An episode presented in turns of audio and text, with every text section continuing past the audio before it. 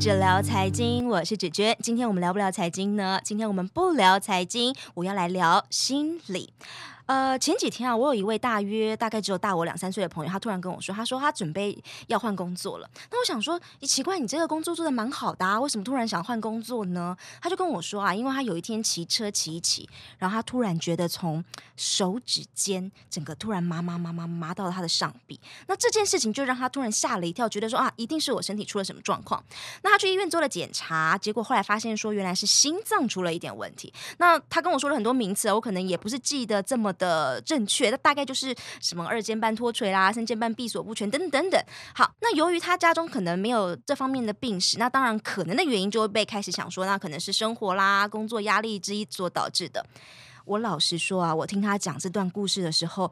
我坐在他对面，我真的顿时是起鸡皮疙瘩，不夸张，因为我总觉得我们的年纪很接近啊，三十五岁左右这样自报年纪，对，好，三十五岁 左右，可是却因为这个压力，好像让他的身体出了问题，这件事情让我有一点点紧张。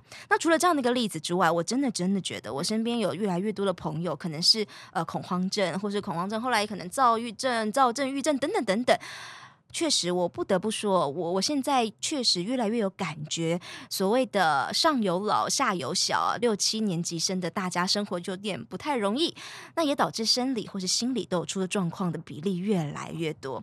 所以呢，今天就特别邀请了我的好朋友一起约好了这一集了。不过今天这一集的节目呢，我不想谈患者本身。因为我看到许多朋友可能因为家里的人生病了，可能是精神上的疾病，或是心理上的一些问题，家人和这些病人同在一艘船上，其实他们的压力，照顾者的压力是完全不亚于患者的。这个时候，他们到底应该要如何自处呢？所以今天我请到了我的一位好朋友，职场心理师罗慧群，还有廖卫慈，而他们呢，同时有一个 podcast 频道，叫做《吉他与食人花》，先跟大家自我介绍一下吧。耶! 自己嗨。呃，大家好，我是慧群。嗨，大家，我是魏慈。耶，yeah, 我们都是子君的好朋友。要不要稍微先介绍一下自己，还有你们的频道？呃，我是罗慧群，咨商心理师。然后我现在呢，就是挂一个比较大的头衔呢，就是这个咨商心理师全联会的副理事长。嗯哼。嗯，我是魏慈，但是我没有挂任何比较大的头衔，你可以挂小一点的啊。对，然后我目前是在学校里面的学府中心工作。对，嗯、那我们有个 podcast 节目叫做《吉他与食人花》，我是吉他，我不想说我是食人花。那你们在频道里面聊什么呢？我们大概就是从一个心理师，或者也不用也不用说一定是从心理师的角度啦，就是从我们两个很不一样的大脑去看社会上的一些议题。嗯、那当然，以我们的专业的训练，当然就会比较是从心理的角度来看这些事情，但其实是很轻松的，嗯，不是很硬的那种心理频道。那我要不要讲一些比较庸俗的一个状况？就是你看，我我我自己突然觉得身边好多人可能心理上面都需要找你们，所以你们现在是不是身价越来越高？在现在这个大家都比较容易心理生病的时候，这个就戳到廖魏慈的点了。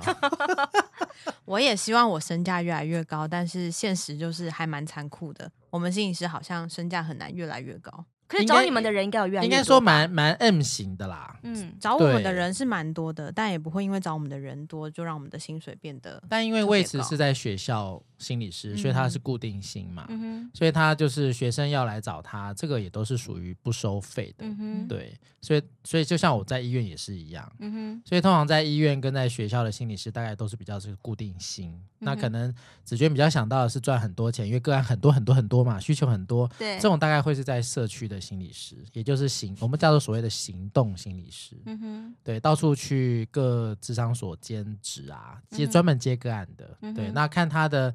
名气啦，哦，治疗的这个能力呀、啊，哦，就反正就是，反正你能力好嘛，把人家治得好啊，人家就会一直来找你嘛。嗯，所以这种可能就会身价会越来越高。呃，庸俗一点，但是也是我们一般外行人最想知道的问题。好，但是我还是想先问问了，我们回到我今天原本想要问的主题，在你们前线的观察当中啊，你们常见觉得呃，因为工作生活压力所引起的，不管是心理或是精神上的疾病，大概有些什么？嗯，其实焦虑症蛮多的，嗯、哦，或者我们不要讲焦虑症啊，就是焦虑的现象蛮多的。嗯、所以像你刚刚讲那个恐慌，嗯，恐慌大大概比较早期就是焦虑而来，嗯，对。所以恐慌为什么会恐慌呢？因为它会有非常多的焦虑累积到，他会觉得有个很可怕的一个后果，甚至一个想象的一个画面的时候，他就会比较形成是恐慌。嗯，那恐慌也就会比较多伴随到一些生理上比较严重的症状，例如说他可能开车的时候会发抖。然后有时候可能就会想到一些恐怖的画面，嗯、然后导致一些很多生理的一些唤起，嗯，有些会冒汗呐、啊，有些人会没办法控制手抖啊，嗯，所以这个其实恐慌症它是会有一些风险的，例如说它可能是操作器械的职业。开车的、嗯、哦，这个都可能会因为他恐慌发作而造成一些可能会有生命危险。嗯哼，所以那这个对我来讲，我觉得会比较回归到，例如说现在的工时很长啊，大家的劳动的条件很差啊，等等等这些东西，其实大家心里头的压力对我来讲哦，随着这个现代社会的越来越复杂专精化，其实也会让人所承受压力是越来越大。嗯哼，可是你会怎么样？你们会怎么样建议？呃，因为我今天的出发是以家人的角度，如果我观，假设我观察到了我身边亲密的家人，他可能没有到非常严重，但可能已经有一点点刚刚像慧群已经讲的那一些些小小的症状说，我身为他的家人，我已经观察到这样一点现象的时候，你你通常会建议这种我们这种家人给他们怎么样的协助，或是呃寻求怎么样的协助？通常的话，我会比较建议是给他一些空间。当然，我是说观察到就是一个蛮好的开始，然后可以去跟他谈一谈，说你最近工作的状况怎么样，还是哪里遇到瓶颈。我觉得很多时候不见得要这么快的把诊断放进来到这个人的身上，哦嗯、反而是说先邀请他去说一说他最近的压力在哪里。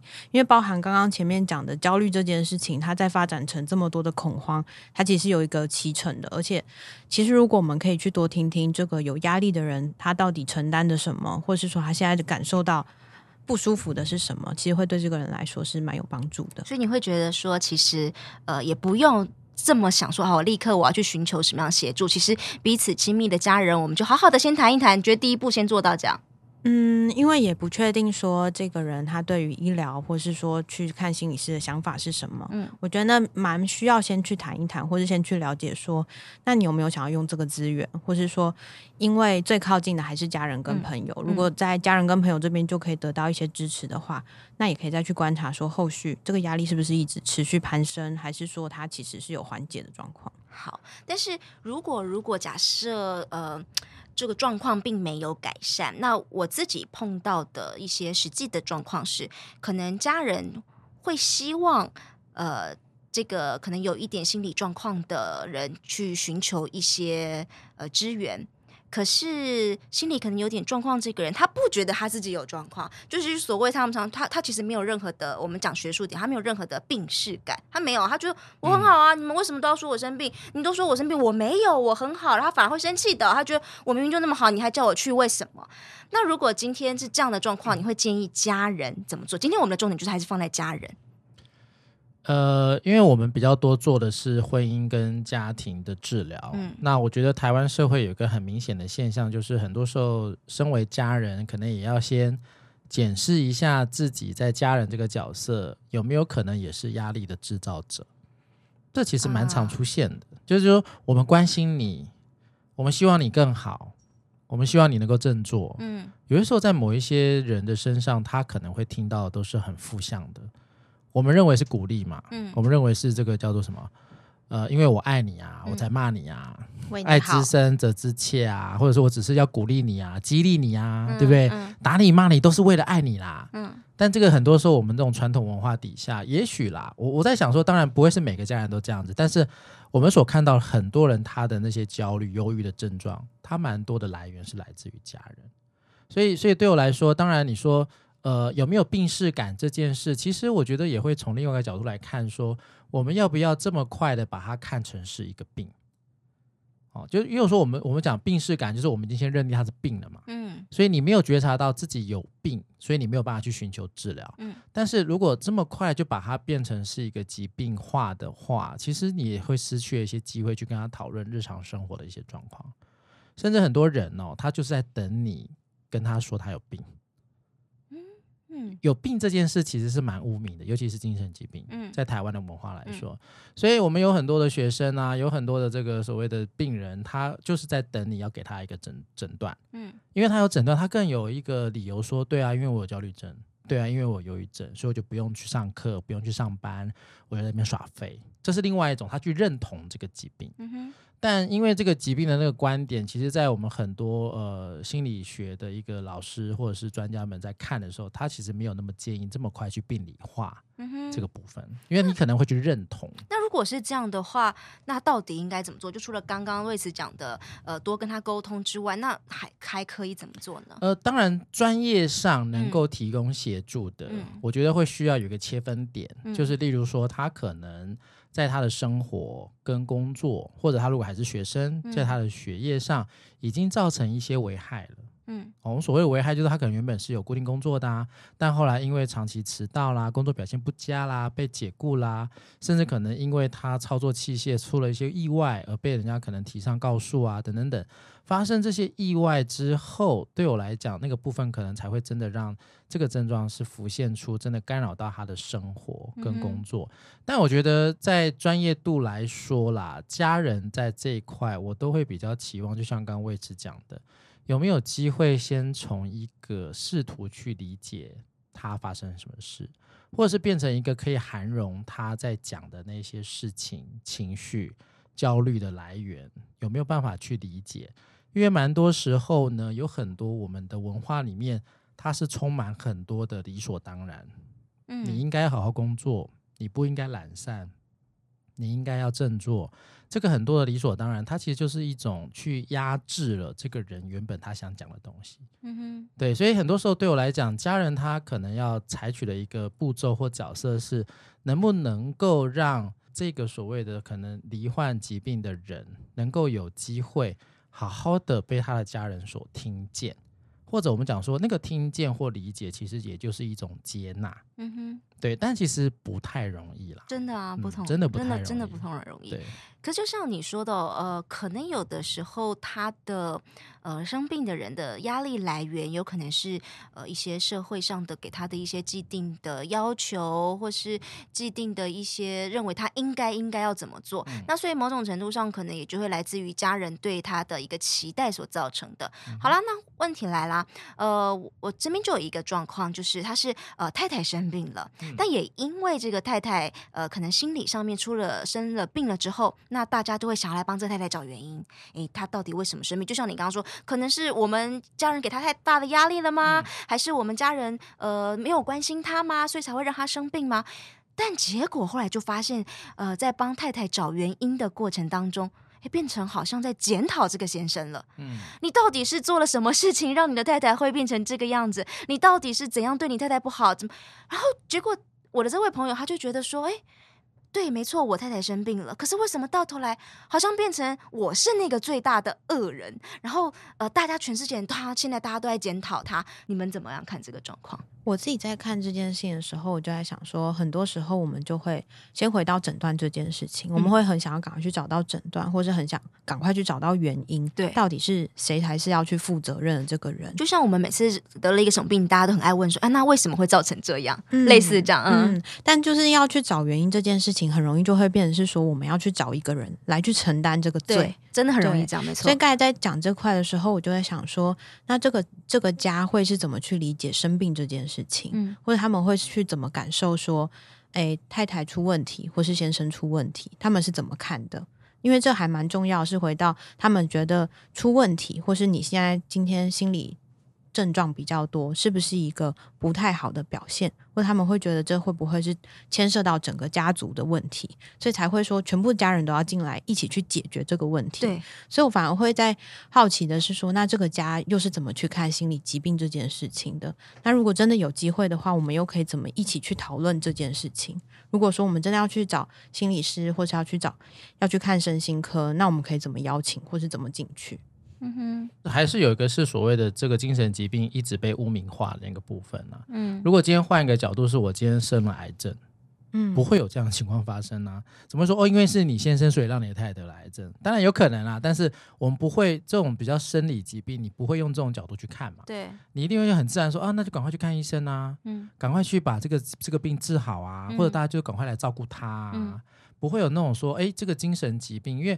我们怎么可能会得精神疾病？这就是一个很大的前提嘛。嗯，我们不应该得精神疾病。嗯，所以一定是发生了什么事嘛。嗯，才会回到所谓的究责。嗯，因为其实我觉得我们现在台湾人的文化里面，很常出现就是要找答案。对啊，嗯、对啊。但是你说，哎，cancer，cancer 就是答案就是你肿肿肿瘤嘛。嗯，你今天发烧就是你感冒嘛。嗯，这个很容易找。但是精神疾病这个东西，一方面是大家不愿意去碰，再来是真的也不了解那个机转。嗯，所以很多时候他即便他自己觉得心里不舒服，他可能也不会去寻求协助。嗯，甚至就像刚刚讲病逝感这件事，他可能不会是觉得自己没有状况哦，而是他不愿意承认他有状况。嗯，他可能觉得自己需要协助啊。嗯，但是这个好吗？我这样讲好吗？或者说我们很多的老师，嗯，很多的军警校，他没有办法去说，哎，我我我我我可能生心理生病，我可能需要看心理师，他讲不出来。嗯。但这种其实对我来讲，那就是社会污名化的问题，嗯、甚至大家还是比较容易去找，哎，发生了什么事？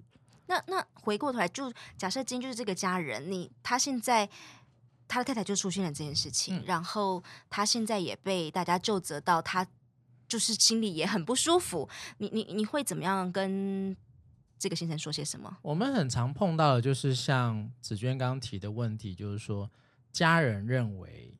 他应该要来看，嗯，但是病人自己不认为嘛。嗯、那我们很多时候会用的方式呢，就会请这个家人去跟这个病人，就疑似这个生病的人，去跟他说：我们今天家里发生了一些事情，可能我也需要去看心理师，嗯，但是能不能够请你一起来帮忙，我们去看我们整个家发生了什么事？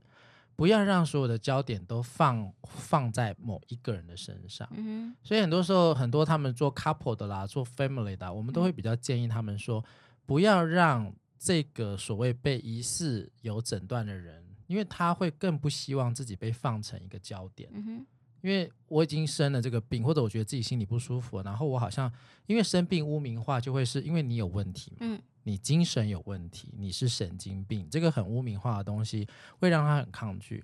但是换个角度说，如果今天这个家人他能够是用一种我们大家都应该一同去寻求协助，不是把所有的焦点跟病放在某一个对象身上的时候，他会比较愿意来从一个协同的角色。来进行相关的处理，嗯哼，这个通常都是我们给一些这种比较有困难就医的人的一些建议。那如果是说对于这些他的家人来说，呃，你会怎么样给他们建议？我的意思是说，专家可能教导他怎么样去呃带他可能有生病的呃家人去做，就是他除了做这件事情之外。我刚刚说了嘛，就是家里的人如果有生这病，其实陪病的人他是很辛苦的，所以你现在会怎么样建议这些陪病的这些人，他自己心理上一定也很有压力在。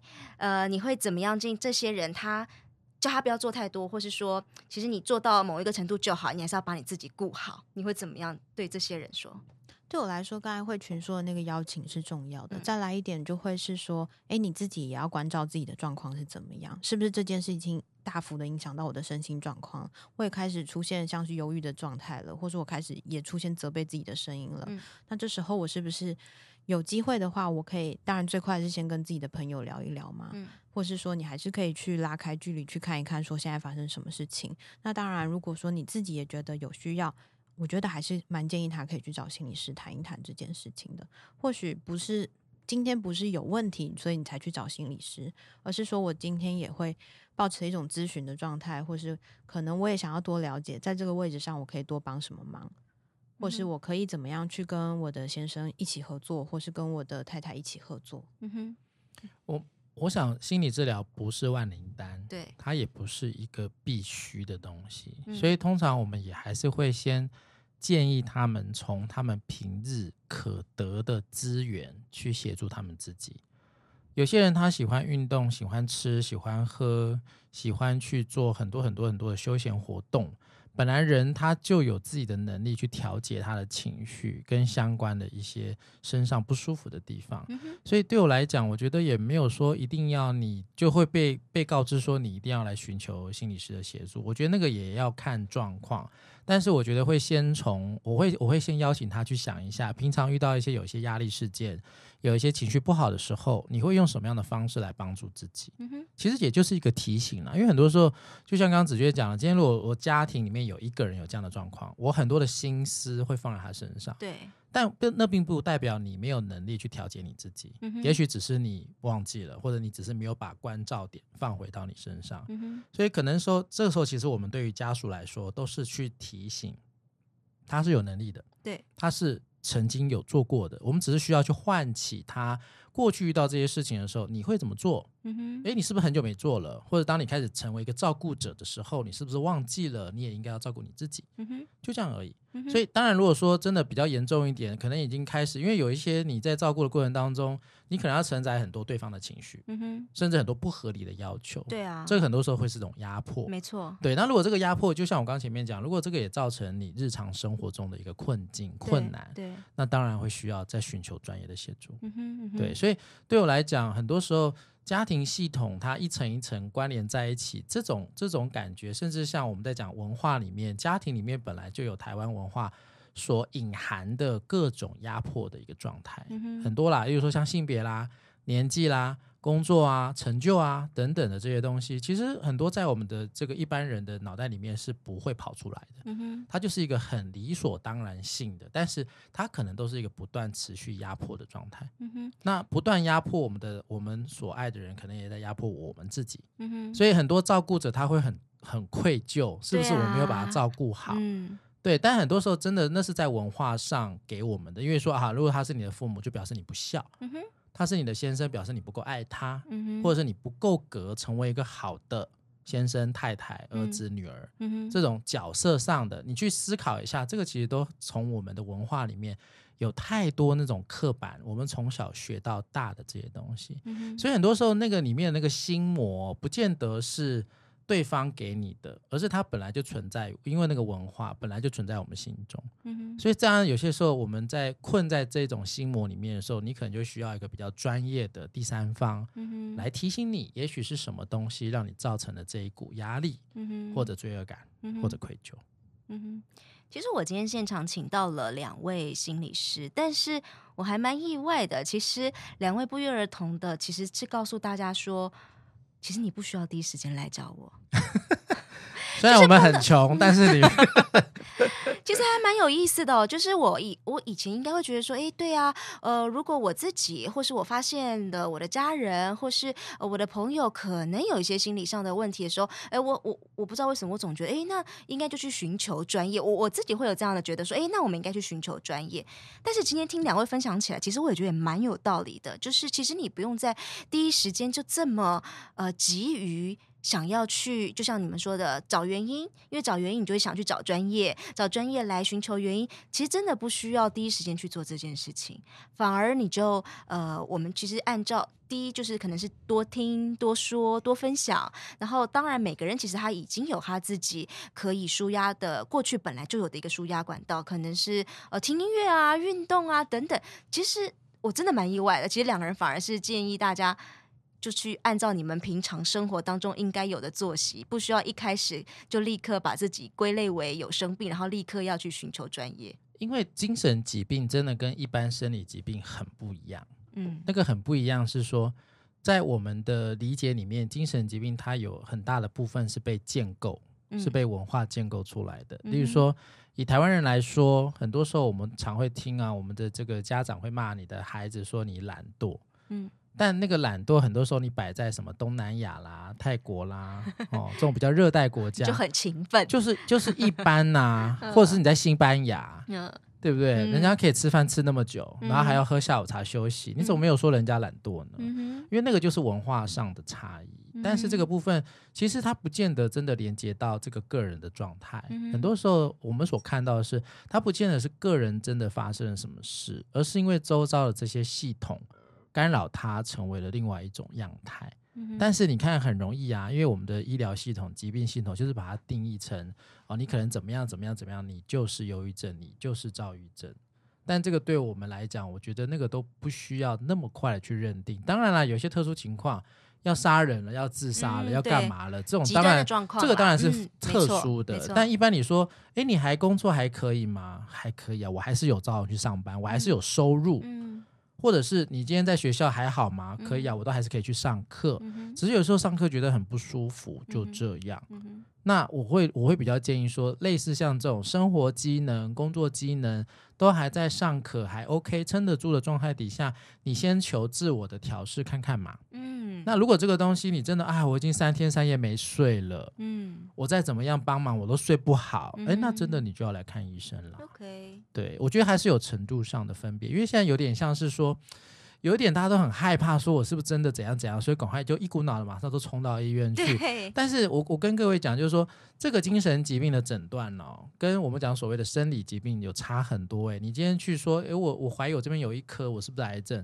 有很多检查可以做。对哦，你验你的癌症指数也好啦，去照个 CT、MRI 啊，看得到有就是有嘛。Okay 但心理的东西真的很难测得准啊。嗯哼。哦，即便我们是心理师，我们也很老实告诉大家，我们很多的心理测验，它的信效度真的没有那么好。甚至很多时候，你去外面觉得说，哎，算塔罗牌都比它准。我我是说真的，但不是鼓励说都去找算塔罗牌的啦。哈，我知道很多塔罗老师都赚的比我们还要多，因为台湾人真的比较相信这个啊，或者去收金啊，去拜拜啊。对，但我说这种灵性上或者觉得啊神秘学，它能抚慰安顿你，那你去，我觉得我也我也不会觉得说你一定要来我心理师这里啊。懂。你今天如果算个塔罗去占卜一下，你觉得说啊好心里好好 OK 安定了。那就安定啊！嗯、心理师还没出现的时候，就是占卜师啊，嗯、就是这些巫医啊，嗯、对不对？我们存在的历史还比较短呢，就一百多年而已嘛。对啊，五五六五千多年的历史都是这些巫医啊、沙满啊，嗯、他们在暗示，或我们现在的国师嘛，唐国师啊。嗯、你看国师讲了一句话，叫你出门穿黄色就穿黄色啊。我们告诉你要怎么样，你还不见得听我们的呢。叫你早点睡，说为什么？为什么？好，我们今天算是比较用一个比较轻松的一个角度，虽然是一开始我是呃帮我自己帮我自己的朋友想要来寻求一个答案，但的的确确啊，感觉你们心里是脑跟我们一般人的脑不太一样，你提供了我另外一层在思考所谓可能心理上面有一点点疾病的时候，我们碰到这样的状况，我们应该可以怎么样应对？他给了我一个不一样的思考方式。确实，确实，因为我们也是不太一样的心理师啦。欢迎收听《吉他与食人花》。耶！肩膀，谢谢魏子，也谢谢慧群，谢谢谢谢子娟的邀请。不止聊财经，我是子娟，我们下次再会了，拜拜，拜拜。